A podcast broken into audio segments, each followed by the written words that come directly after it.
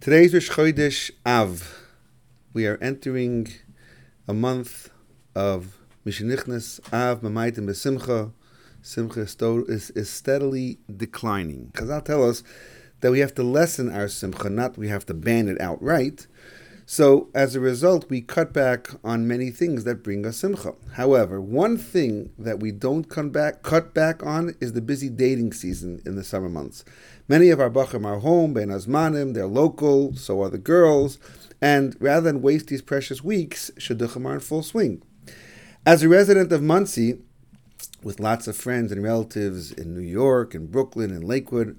I am not just aware of this, I'm actually taking part in it. As Monsey is the unofficial midpoint between Lakewood and the Catskills, my house has become, for all intents and purposes, a staging ground for dates. In the past two weeks alone, I've had five dates go out from my house.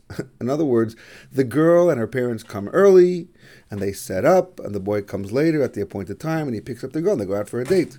So some of the mothers bring along food and they and, and, and drinks and they offer the boy to sit down, talk to the father.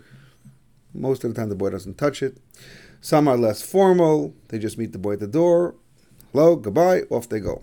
I, because I'm the owner of the house, I'm expected to make myself scarce in my own house. Although there was one person who explicitly told me that I better vanish.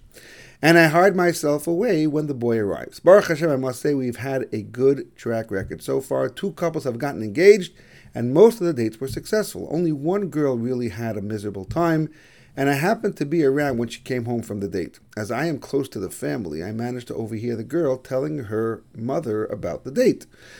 The boy was boring, had nothing to say, he was too short, his suit was ugly, he drove too slowly, he got lost. There, was, there wasn't a single positive thing that she said all night. Mustering up the courage, I asked her if there was anything good about the boy. I mean, was there anything good about the date? And her reply was a real eye opener. I only focused on the negative things, she said. Isn't that what I'm supposed to do? Weed out the negative so I'm only left with the positive? I'll tell you, I almost choked when I heard her words. Only focus on the negative? Why would anyone only focus on negative? How can focusing on something negative create something positive? The Meraglim only focus on the negative when they scatter out Eretz Yisrael, and as a result, they came back and they reported lashon hara only negative. they had an opportunity to see the positive benefits of the Holy Land, of Eretz Yisrael. They could see the potential, the greatness, and extol its virtues. They could have trusted in Hashem and told the people the land is great, the land is worthwhile, the land is ours, we can go in there, we can claim it. They could have spoken positive words and history would have been changed forever. Unfortunately, they didn't. We know what happened. They cried on the night of Tisha B'Av, and because they cried Chinam, that's why the Rebbe says, I'm going to give you something to cry about. That's the Churban Beis HaMikdash. As we know, the first Beis HaMikdash was destroyed on account of the three cardinal sins, Gili Arayis, Shefichas Damim, Avodah. The second Beis HaMikdash was lost because of sinas chinam, baseless hatred. But the emes is, why did we sin in the first place? What was the root of this of, of this avera? Why was where was all the hatred stemming from? The answer is negativity. Rav Chaim Feuer explains that when the Jewish people were complaining in the Parsha, Parshas Devarim, it says they were complaining about the fact that Hashem took them out of Egypt. They said, "Besinas Hashem oisanu," because Hashem hates us. He took us out of Egypt to die in the Midbar. Can we even fathom such words? We look back at this and we think to ourselves, these were holy people, Dor De'ah. How could such people speak such terrible, nefarious words? How can they have been so ungrateful, complaining about the greatest thing that ever happened to them, Yetzias Mitzrayim, and saying Hashem hates them? The same theme runs through the very first sin of Adam and Chava. Hashem told them not to eat from the Eitz Hadas. Why not?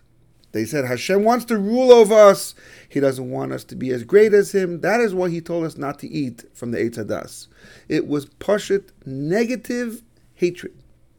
The same thing happened with the Meraglim. They didn't trust that Hashem wants their good. They had to check it out for themselves. They had to go and scout out the land. And they came back complaining how terrible the land is. Hashem wants bad for us. Their behavior came from an attitude of negativity as well as a total lack of appreciation.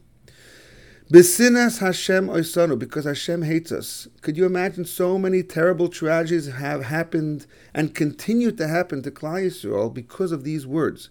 This negative attitude is the root of all our problems and all of our sins. It is our duty to focus on the positive and to recognize that Hashem is Hatoiv Umeitiv. He only wants good. If we could just stop and realize that Hashem does only good for us, we would finally get back all those things that we truly are missing. So this nine days, this Yemei Tzarim and Tisha B'Av let us try to think about what we have by thanking Hashem for all that He does, and then we will begin to feel His tremendous love and the goodness He gives us. Stop complaining, stop being negative, and start thanking the Aibishter. The more positive we are and the more gratitude we express, the faster we be to the binyan hashlishi b'meher b'yameinu. Amen.